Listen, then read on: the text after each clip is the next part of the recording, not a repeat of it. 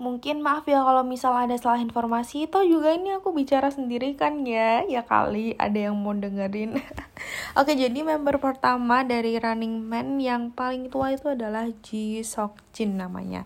Dia seorang pria yang berkelahiran tahun 60 6 kalau nggak salah. 66 atau 67 bayangin dengan umur segitu di running man itu kan acaranya nih namanya aja running ya artinya lari. Itu dia masih di situ masih sehat masih ceria dan orangnya itu emang emang ceria. Tapi kasihan dia tuh di running man tuh suka dibully kayak gitu loh.